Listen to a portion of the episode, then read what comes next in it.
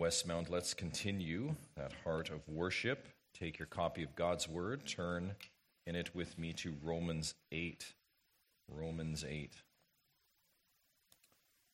If you're visiting with us, another welcome to you. And if you need a Bible or a copy of God's Word, just look in the rack in front of you. You'll see one there. Please take one, follow along with us, turn to the book of Romans, and turn to chapter 8 in it as you're settling in there, just a reminder that last week we opened this central chapter in the letter. And really, we commented not just a central chapter in the letter, but a central chapter in God's Word. Yes, this, as we said, was a mountaintop arrival after our climb in Romans 1 through 7. And we noted that this is the way one should access Romans 8 by way of Romans 1 through 7. We commented on that. Riches, remember, are discovered in mind no other way in this chapter. There's no shortcuts. We don't cherry pick God's word. We work through verse by verse and extract the gems. And only then do we see rightly, understand fully, and gain comprehensively. Again, Westmount, as mentioned last week, we do not hurry, especially in chapters like this. We can't do that. We've worked our way together through this letter. Now let us together, Westmount, reap the fruit. Recall with me, we are in the middle of a section, look at it, where Paul has turned to our sanctification. This is really the middle section of Romans here, where he turns to our sanctification after, remember, the opening five chapters outlining justification's need. And our fallen nature, our nature in Adam, of course, warranted that. If we are to dwell eternally with God, we need justification.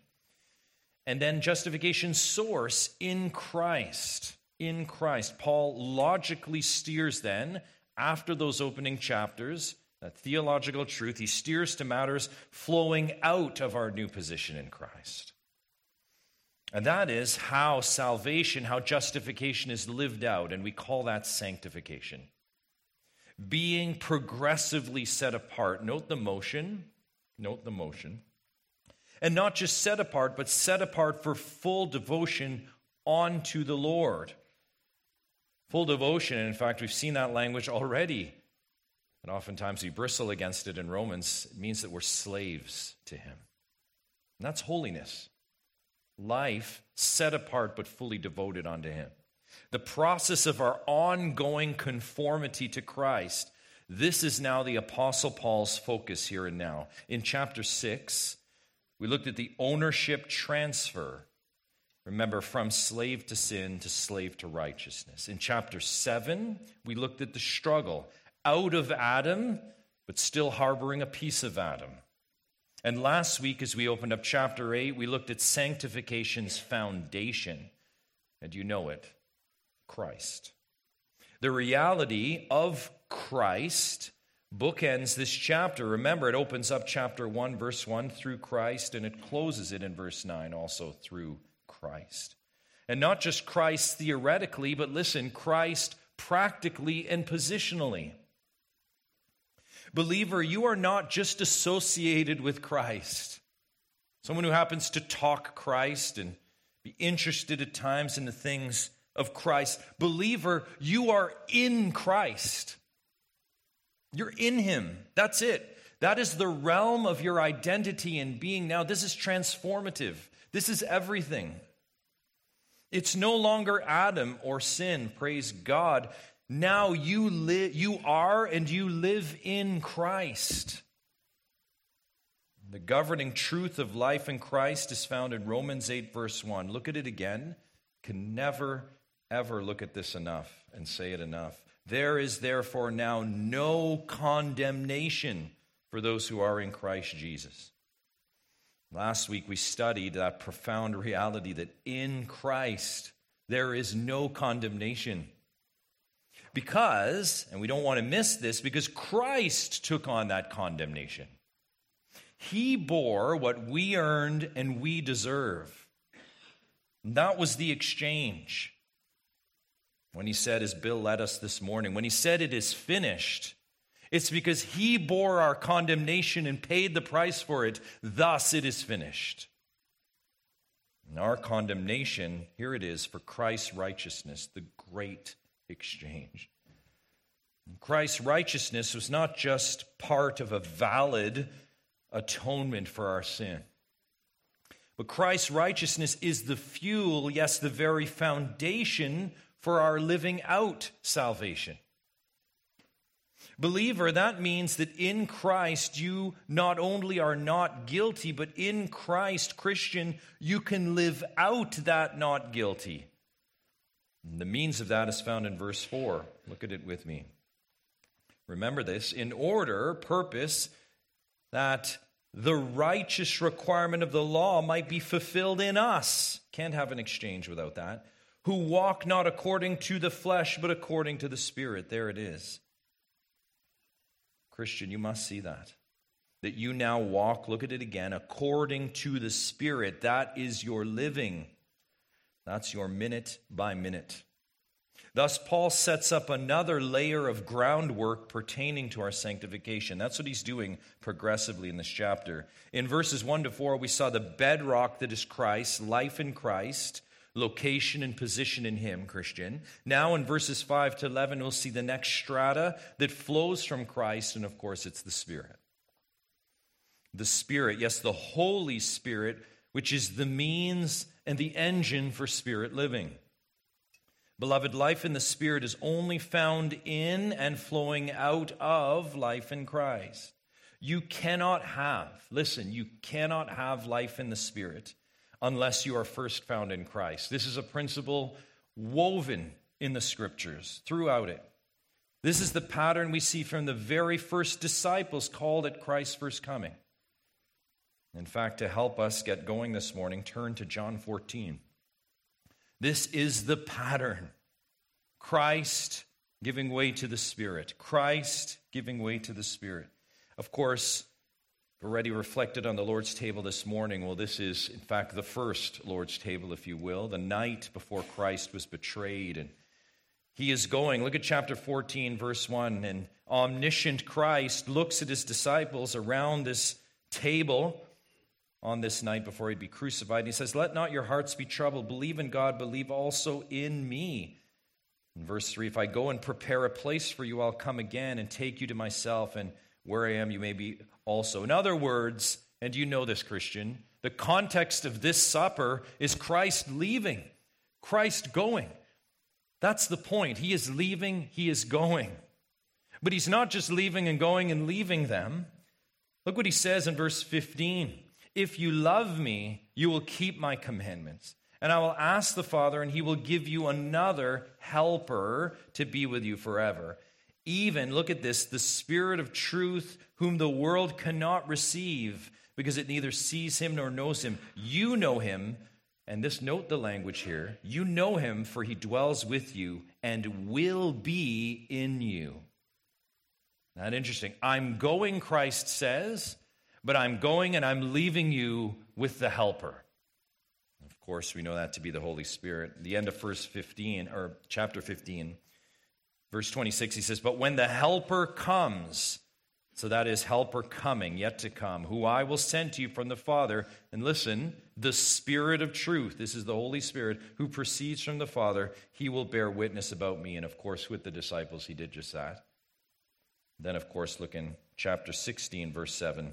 Nevertheless, I tell you the truth. It is to your advantage. Don't let your heart be troubled, because it's to your advantage that I go away. Why, Jesus? For if I do not go away, the Helper will not come to you, but if I go, I will send him to you. All we need to grab here, friends, there's so much theology always in the upper room discourse, but here it is Christ called, right? He called his disciples instructs them, teaches them, and leaves them with the Spirit. Now, these are, of course, the first disciples. A little different for them, but the pattern is true for us as well. Christ calls us and leaves us with his Spirit. First, again, disciples are called by Christ, found in Christ. Then they're left with the Holy Spirit. So key. That's the pattern. Now, back to Romans. That is the pattern. And it is still that pattern today. Hence, this is what the apostle's taking us through. This is life in Christ. It's always been that way. It is that way, Rome, and it is this way today, Peterborough, Westmount. For Christians, for Christians coming, following Christ, it is still this way today. Hence, this is life in Christ. Life in Christ is life in the Spirit. Let's pick it up in verse 5 and just continue from where we were last time. Let's just continue with Paul's argument here. Verse 5 For those who live according to the flesh set their minds on the things of the flesh. But, contrast, those who live according to the Spirit set their minds on the things of the Spirit. Verse 6 For to set the mind on the flesh is death, but to set the mind on the Spirit is life and peace. For the mind that is set on the flesh is hostile to God, for it does not submit to God's law. Indeed, it cannot. Those who are in the flesh cannot please God. You, however, are not in the flesh, but in the Spirit, if in fact the Spirit of God dwells in you. Anyone who does not have the Spirit of Christ does not belong to him. But if Christ is in you, although the body is dead because of sin, the Spirit is life because of righteousness. If the Spirit of him who raised Jesus from the dead dwells in you, he who raised Christ Jesus from the dead will also give life to your mortal bodies through his Spirit who dwells in you. Let us pray. Our Lord in heaven, God, those words are words of life.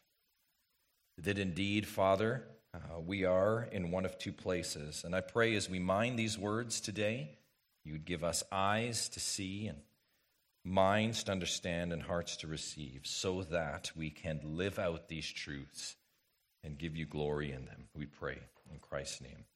Amen.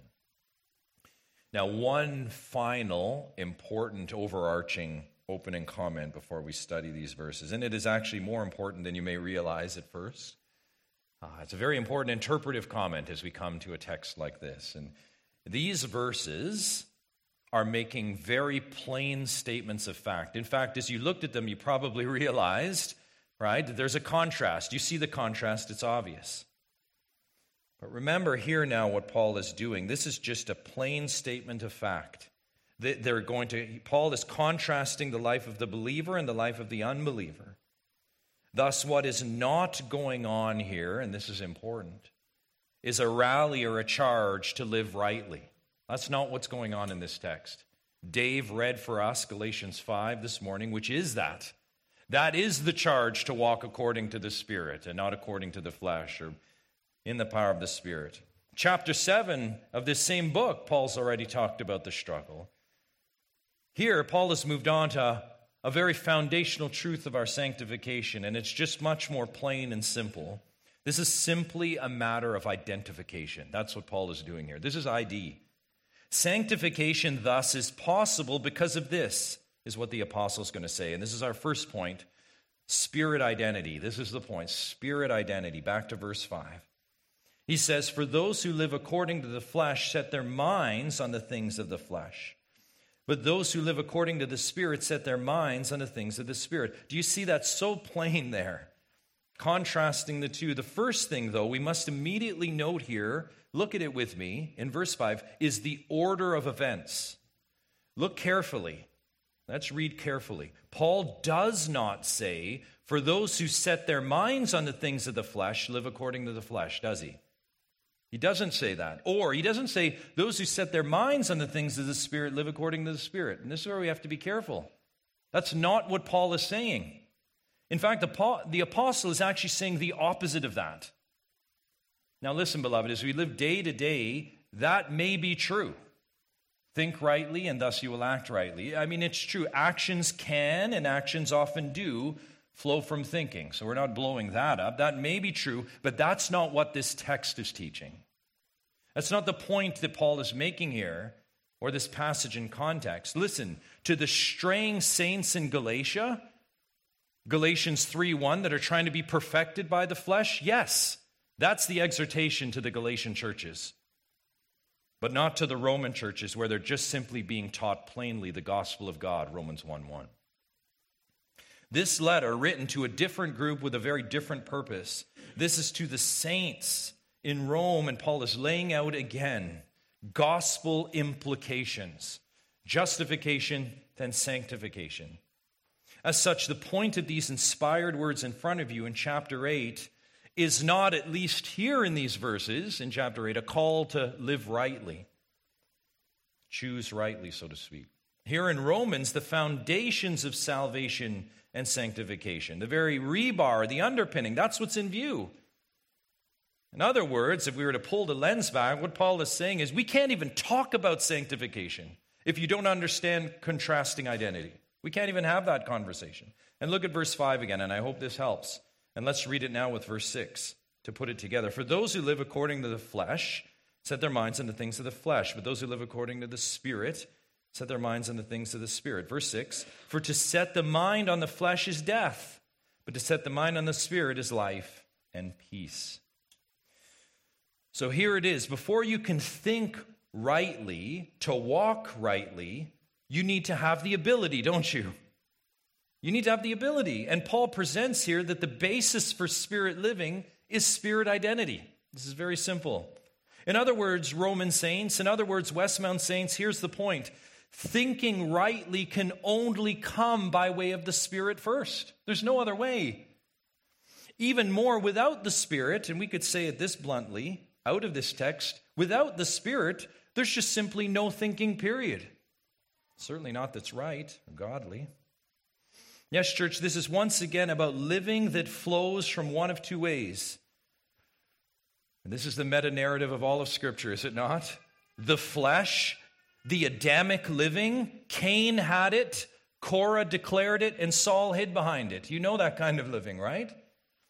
And then there's the spirit living. This is the Christocentric, looking to Messiah, looking to seed living. Moses considered it, and David, of course, was robed in it. This is living that produces thinking. That's the key. This is identity, position that produces thinking.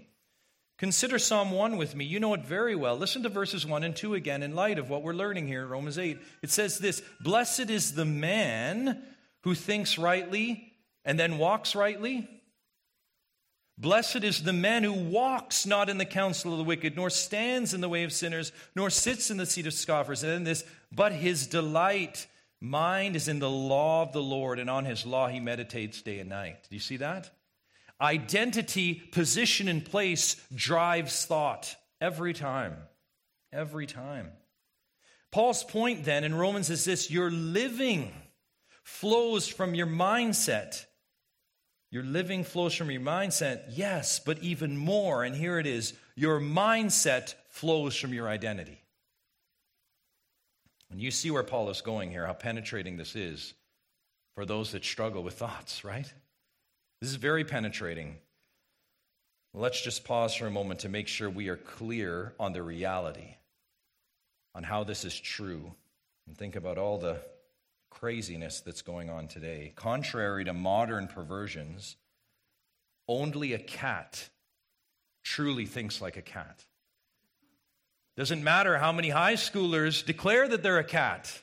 Only a cat thinks like a cat. Now, listen, you'd say, but they're thinking it and they're behaving that way.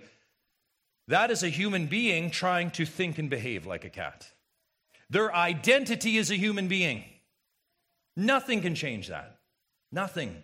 As such, same principle here in Romans 8 5 to 6. Those who live according to the flesh, here it is, have their minds set on the flesh. And that explains that. That is who they are, and they are not the opposite. This is binary. This is you are either fleshly living because you're of the flesh, or you are spirit living because you're what? Of the spirit. That's Paul's point. Paul's point is identity spirit identity. Now, church, we must consider how much more revealing this is than a rally cry, and this is where it gets difficult. We have to stop if we're mining Romans 8 rightly, and we have to stop because we want this to be a rally to live rightly, then head off to the rest of our Sunday. But it is not that. It's very revealing. In fact, I'd submit to you, it's very penetrating. Again, this is not Romans. Choose today which way you will live. Are you going to have a flesh day or a spirit day? This is, listen, if you are living according to the flesh, if you're living that way, then you're not of the Spirit. Do you see that? If you live according to the flesh, you are not of the Spirit. That is the point of the text open in front of you. Plain fact. This is behavior stemming from being. This is practice coming from position. And that is precisely the argument Paul is making here. Those who walk, verse 4, according to the Spirit, set their mind on the Spirit, verse 5. And logically, those of the Spirit are those with life and peace, verse 6. That's the argument. Conversely, if you walk according to the flesh, with mindset on the flesh, then logically you're of the flesh, with the flesh's terminus, by the way, which is death. Now, with that said, and before we move on, we need to look at how a mind is set, because we don't want to lose that in what we're learning here. And that's foundational to what Paul is saying here. Again, here, we're helped by knowing that this is not a command to volition or action. This is indicative reality. In other words, this is true and present if this is who you are. Look at verse 5. And look at the word set their minds. You see it a couple times there. In the original, that means this a mind with an absorbing interest, a complete affection and purpose. This is whole and consuming. Do you see that? A mind set on something, then, defines the entire manner of one's living. This makes sense, right? If the mind is set on the flesh, if that is the nature, then it will live accordingly. And if the mind is set on the spirit, if that is the nature, then it will live accordingly. Very, very plain. I think we can get our heads around that. This is plainly a statement in verses 5 to 6 about your true nature and how you're living, the least of which you're thinking, is tied to that. To have a mind set on the Spirit is to have a new mind of Christ, 1 Corinthians 2.16. And Christian, we know this. Christian, you don't choose that new mind or mindset. You don't choose it, do you? It's given to you. Salvation, you're given it. You don't choose to put it on, it's given to you. And once again, this points to union with Christ, and only those in Christ not only have that mind, Romans 8 6, they have life and peace. That's precisely the same cosmic eschatological peace with God stated in Romans 5 1. Do you remember this? Another therefore statement. Therefore, since we have been justified by faith, we have what? Peace with God through our Lord Jesus Christ. And to have peace with God is to be what? Not guilty before God with the freedom to now live. Remember, we studied this live as you ought, with a new nature, a new heart, and a new mind. And only then, we see here, only then, with that new identity, can you live according to the Spirit, because the mind, listen, the transformed mind, there it is, the transformed mind, that's the only way, is set on the Spirit. Beloved, listen to me. You can't muster that up. God needs to give it to you. You can't wake up each morning and say, Help me think spirit things. Help me that you can't. You either do or you don't. You either do or you don't. And that's the reality here. And further confirming that reality is verse 7 and 8. For the mind, look at this, that is set on the flesh is hostile to God, for it does not submit to God's law. Indeed, it cannot. Those who are in the flesh, look at it, cannot please God. Here is the reality. Back to verse 7. The mind that is set on the flesh is what? Hostile to God. Beloved, in fact, if we put pieces of this letter together, track rightly, that is the very opposite of what we learned in chapter 5, verse 1 peace with God, is it not? The opposite of peace is what? Hostility. Further evidence here of what Paul is doing is such this is not a mindset that Christians can just slip in and out of. You know, today I was really hostile with God and I was living, you know, but today I have his favor with him and, you know, I'm going to be back to that tomorrow. That's not what Paul is saying.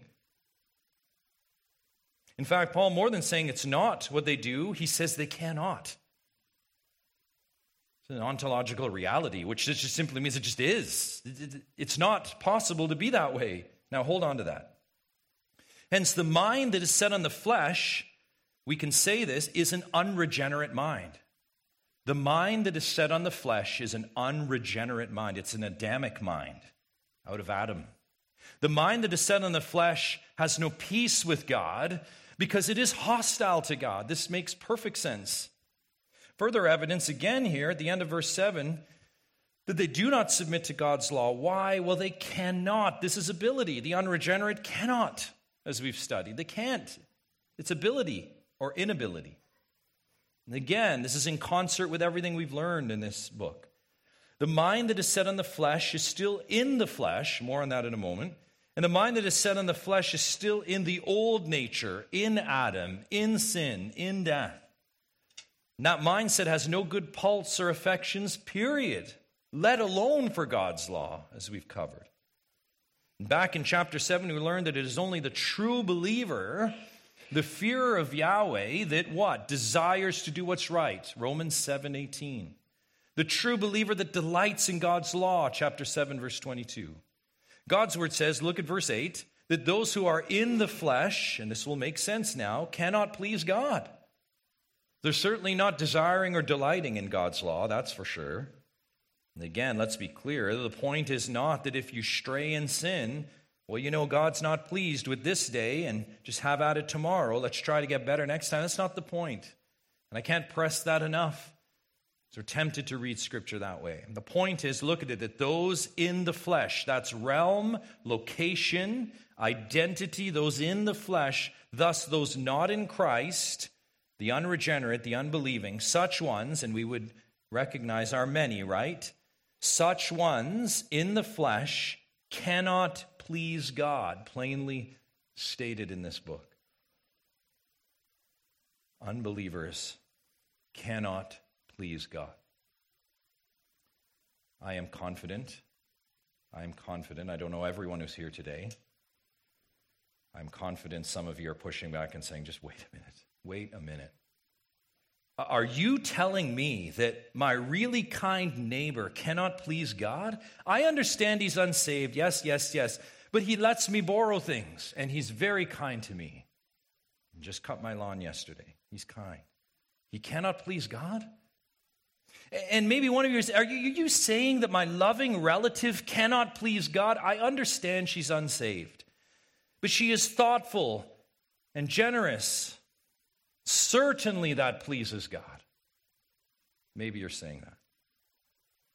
Westmount, I am not telling you that your unsaved neighbor and I am not saying to you that your relative or friend cannot please God. I'm not telling you that this morning. God is, right? God is. Look at verse 8. What does it say? Those who are in the flesh, what? Cannot please God. God says so, not me. Those who are in the flesh, the unsaved, those not in Christ and devoid of the Spirit, cannot please God. They can't. And that's the final word on them, at least here for now, says Paul. Such ones cannot please God. And unless God is pleased, listen, you cannot enter God's presence after you die. No one that is in displeasure with God can enter his presence when you die. Now that's arresting, isn't it? You need his pleasure when you die. And friends, listen, God morally, ultimately, is not pleased with any of us. Forget my neighbor or my loving relative. He's not pleased with me or you or any of us. He is not, he cannot be. And that is really haunting, awful news. But here's the good news there is one that he is pleased with, right? There is one. Turn to Matthew 3. There's one. One. And you say, Who is that one? Who is that one? He came 2,000 years ago, and one of his first acts of ministry, after being under submission to his family and, and growing up perfectly, was this. Let's pick it up in Matthew 3 13. Then Jesus came from Galilee to to the Jordan to John, that's John the Baptist, to be baptized by him. John would have prevented him saying, I need to be baptized by you, and you come to me. You can picture that scene. John the Baptist says, You are the one. Behold, the Lamb of God. You take away the sins of the world. How can I baptize you? But Jesus answered him, Let it be so now, for thus it is fitting for us to fulfill what? All righteousness. This is fitting. Then he consented. And when Jesus was baptized, immediately he went up from the water, and behold, the heavens were opened to him. and he saw the Spirit of God descending like a dove and coming to rest on him. And behold, a voice from heaven said, Here it is, this is my beloved Son, with whom I am what? I'm well pleased. This is the one. This is the one. The affirmation as he goes before us as an example, as a fulfillment. We've talked about that a lot with Christ and fulfilling the law. But grab this from this text in Matthew 3 as he begins and embarks on a ministry of obedience, right? Uh, a ministry of fulfillment. God the Father from heaven, and Noah with the Spirit descending on him says, This is my Son and in him I am well pleased. Now back to Romans. Listen, the pleasure of God, when you think about Matthew 3, put it together with Romans 8, the pleasure of God is found in Christ and only in Christ. The pleasure of God is found only in Jesus Christ, not in not only what our neighbors do, not in anything I do. There's no pleasure I found only in Jesus. And as such, pleasing God is only possible in the one with whom God is pleased in. Does that make sense? And consequently, you must be found in Christ to have any of that pleasing, so to speak. It must be in Christ. God can only be pleased with those that are likewise pleased with his Son. How can he be pleased with those that take no pleasure in Jesus? How can he be? Logical reality. God is pleased no other way, says the Bible. No amount of good deeds will ever please God. None. It doesn't matter how much one stays out of trouble or acts better than most. If you're not in Christ, listen to me, beloved, pleasing God is impossible. I cannot say that enough for your good and my own. If you're not in Christ, pleasing God is impossible, says the text. And why? What are we learning here in Romans 8? Because your mind is set where if you're an unbeliever? On the flesh. Certainly not the Son, on the flesh. Now, listen, a word on that. Our minds are very revealing, aren't they? It's the haunt of everyone, right? To have their mind thrown up on the screen, right? Our minds are very revealing, aren't they?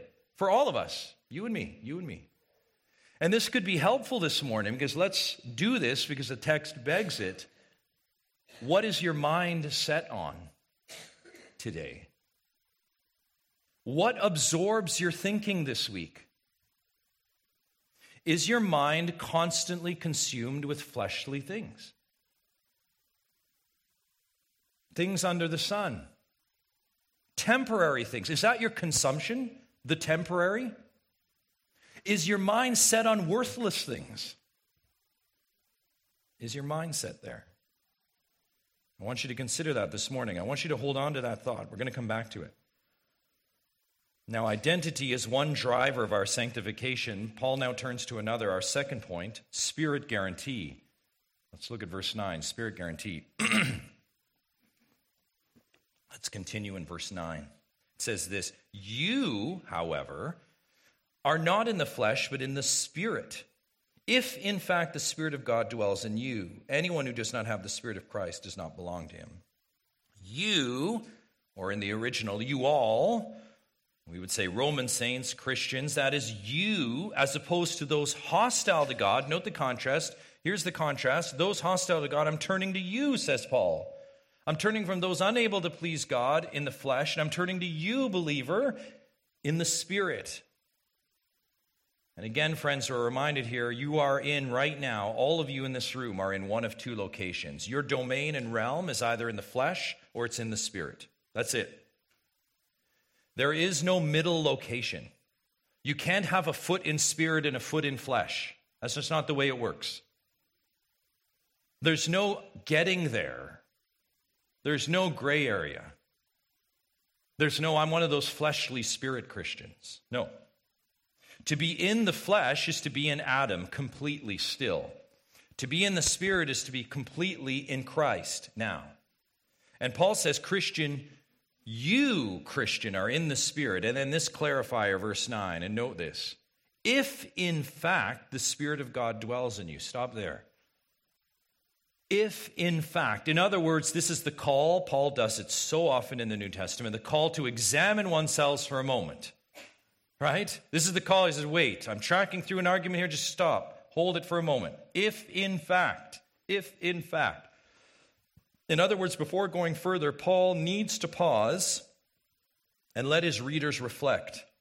If in fact the Spirit of God dwells in you, some key spiritual maintenance thus is called for then. And so we would do well to consider if in fact the Spirit of God dwells in you. In you. And how do you know? That's a great question, right? Well, how do I know if the Spirit of God dwells in me? Let's apply the text, and we learn from it here. Remember verses 5 to 8. What was the question held in the air, hanging in a cloud just a moment ago? What's on your mind? Is it still in your mind? Do you remember that question, or is it now forgotten? Friend, what is your mind set on? In fact, is your mind even in this passage right now? Are you, are you tracking with us right now? Is your mind even set on being here? Do you want to be here today? Is this where your mind is, in this building, in this room, with these saints? Or is your mind set on other things? You just got a lot going on.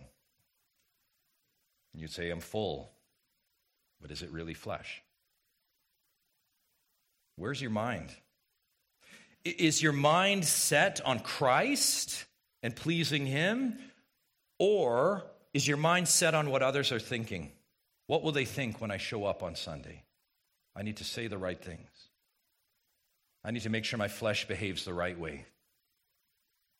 I need the favor, the pleasure, the compliment. Is that where your mind was set this morning on Lord's Day? And I ask you that, Westmount, because remember, what your mind is set on over and over and over again, with every step of every second, of every minute, of every hour, of every week, of every day. What your mind is set on reveals your location and your identity. And where is your mindset? What absorbs your thinking? In fact, the place of those with a mindset on the flesh is precisely what Paul refers back to at the end of verse 9. And look at it. He says, Anyone who does not have the Spirit of Christ does not belong to him. This is bigger than identity, isn't it? This is possession. This is possession.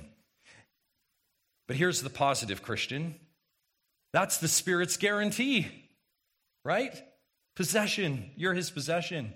The Spirit of Christ is what guarantees that you belong to God. Listen to me, you are His. And remember, to have the Spirit of Christ is to have the mind set on Christ, and the mind set on Christ is a mind where Christ is the absorbing object. That is how you know if you belong to God. Your mind's obsession reveals it.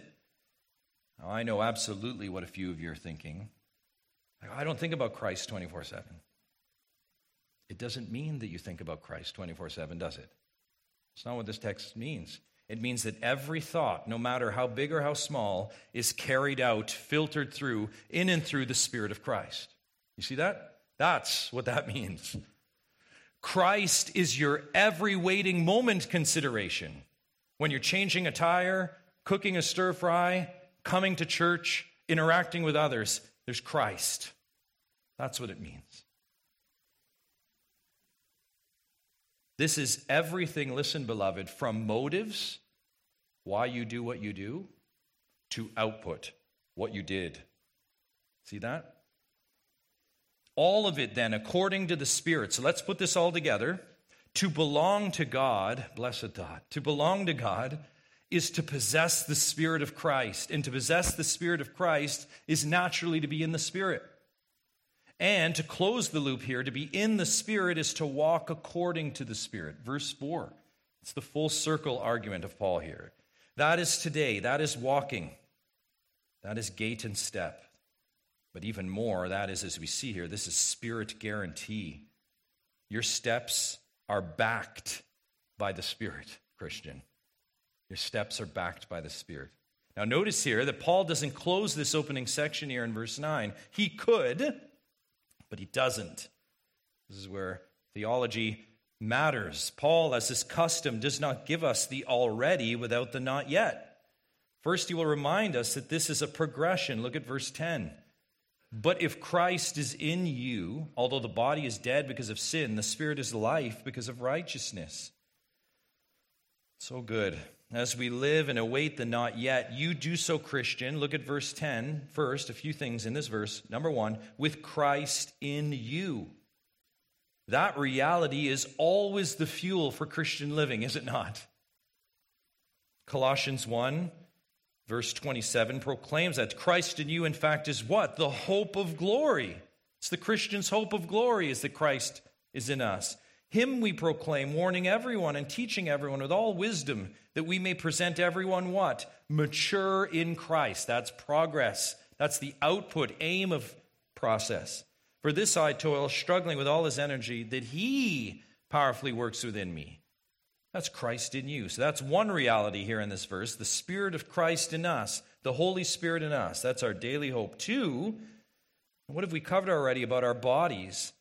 Look at what Paul says the body is dead because of sin. Yet we carry around, in one figurative sense, like a corpse attached to our body that we carry around every day a body of death. And we live each day with this body of death. The reality, and we looked at this in chapter 7, it frustrates Christian living. This fueled the cry of 724. Remember, who, who, with this wretched man that I am, who will deliver me from this body of death? And we talked about that, the flesh remnant that clings close. But then this, and Paul ends with this in the verse we live each day in spirit righteousness. This is so, so helpful. The Spirit is life because of righteousness. This reality facilitates each daily step. And this is indeed how we must respond to the truth of Romans 8. And it is from there, that's the foundation here in Romans 8 for passages like Galatians 5. That yes, we may live according to our identity. that's the daily, already reality for us, beloved. But it's not an aimless walk. Paul adds this we end in verse 11. Look at it with me. If the spirit of him who raised Jesus from the dead dwells in you, he who raised Christ Jesus from the dead will also give life to your mortal bodies through his spirit who dwells in you. The final of three, if you've been seeing them here in these verses of three successive if statements in verses 9 through 11.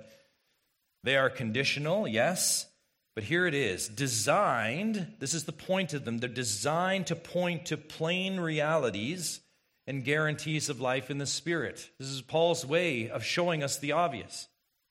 In other words, if you are a believer, if you're a spirit, then this is going to be true of you. Same way we could say, if it is a bear, you're going to see it hibernate this winter. You see that? It's just plain truth. He's like, if it is that, you will see this. You will see this. So, if the spirit of him who raised Jesus from the dead, yes, the Holy Spirit, Romans 1 to 4, if the Holy Spirit who raised Jesus, Christian, if that same Holy Spirit dwells in you, and yes, the one dwelling in you, granting union with him, as we saw in Romans 6, 1 to 5, putting it all together, if that same Spirit dwells in you, Christian, and so we're clear this morning, meaning he has come in and regenerated you, Titus 3, 5. He has taken up permanent residence in you and sealed you, Ephesians 1:13, Ephesians 4:30. If he has now rewired your mind and set it on the things of the Spirit and of Christ, if that Spirit of Christ dwells in you, then, verse 11, look at it, that same Spirit who raised Christ Jesus from the dead will also what? See the guarantee. Will also give life to your mortal bodies through his Spirit who dwells in you. You see that? Beloved, I feel as I've been working through this text this week, I cannot do justice to those words. Sometimes you're just powerless before the Word of God. I can't do justice to what you just read. How can I? What can I say in light of such amazing truths? But we try, we have to try, don't we? Listen, if the Spirit raised Christ from the dead, and did he? Yes. And all those that are in Christ will follow him into the resurrection of the dead. Does the Bible teach that? Yes. Then, if you are in Christ following Jesus this morning, listen, your deliverance from your mortal body is sure. Did you grab that? Your deliverance from your mortal body is sure. You will arise again after your earthly death, and it will be in a renewed body. That is not only the Spirit's identity, Westmount, that's the Spirit's guarantee. You know, it would be a disservice to this text, especially in our current day, to leave this passage and those last two verses too quickly with one final thought that's most pressing when we think of our bodies. Once again, we're helped by the voices of old. I love the saints that have gone before us who didn't have all the distractions we do and they thought deeply about the Word of God, right? Let's listen to one from the early 20th century. Handley Moule, a bishop of Durham.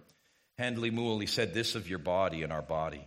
I quote, Wonderful is the deep characteristic of Scripture. Now, listen what he's saying. Of your body, this is a characteristic you see all through Scripture. This is good. It's gospel for the body. You say, I thought gospel was soul. No, he says it's gospel for the body. In Christ, in Christ, the body is seen to be something far different. I like this from the mere clog or prison or chrysalis of the soul. It is its destined implement. May we not say its mighty wings and prospect for the life of glory. Beloved, you could even Hold up your hand. This body. This is very good. In Christ, the body, yes, your body, Christian, is seen to be something far different. Note it. This is exactly what this verse is teaching us. In Christ, our bodies become something more than mere containers or vessels, right? And oh, how we consider them as just mere packaging as if they're just soul containers that will shed and discard one day. Right? In Westmount, the Bible teaches us no such thing. In fact, we will be reminded of this powerfully later in this chapter when we see what true groaning is really attached to. Later in Romans 8. Our bodies are the very residence of the Holy Spirit now if you're in Christ in this room today, the Holy Spirit is in you now, indwelling you now in your body. Verses 9 to 11 have said so. So, why do we treat our bodies like some earthly disposable packaging? Why do we do that? Sadly, this is our practice. Listen to me. In both life and death, we do this, don't we? We do not say so, of course, we just do so. We ill treat our bodies. Let us count the ways. We mark them up, we beat them up, we burn them up. All that in the course of life and death with little thought of verses like Romans 8:11, don't we? Yet life in Christ and here today, life in the Spirit, listen, let's grab all the gems. Remember, is a holistic life. It's the complete life, not just soul, praise God, of course, for that, but body. Once again, look at 8:11. Christ will give life to your mortal body. Listen, that's not replacement. That's not shedding. Oh, I'm going to get new skin. This is renovation. So, yes, you can get attached to that body in that sense because it's going to be renovated in glory. Precious doctrine. And you say, How? Look, through the Spirit who dwells in you. You have the engine already that will give life to your mortal bodies. Life in the Spirit, beloved, is hope for the body. And your sanctification, as you drive toward that day, is driven by that truth. So, life in Christ is life in the Spirit. And next week, thus, if you've been tracking, you know what's next. It's life in the Father that remains. Life in the Father that remains. So let's pray. Father, we do thank you for this precious truth. And Lord, it's so hard to communicate this and wrap our heads around it, Lord. I just pray your Spirit does what only your Spirit can do. Give us eyes and minds, hearts, hands, and feet. Father, let us live out these truths of our identity and the guarantee that we have in the Spirit, we pray. In Christ's name, amen.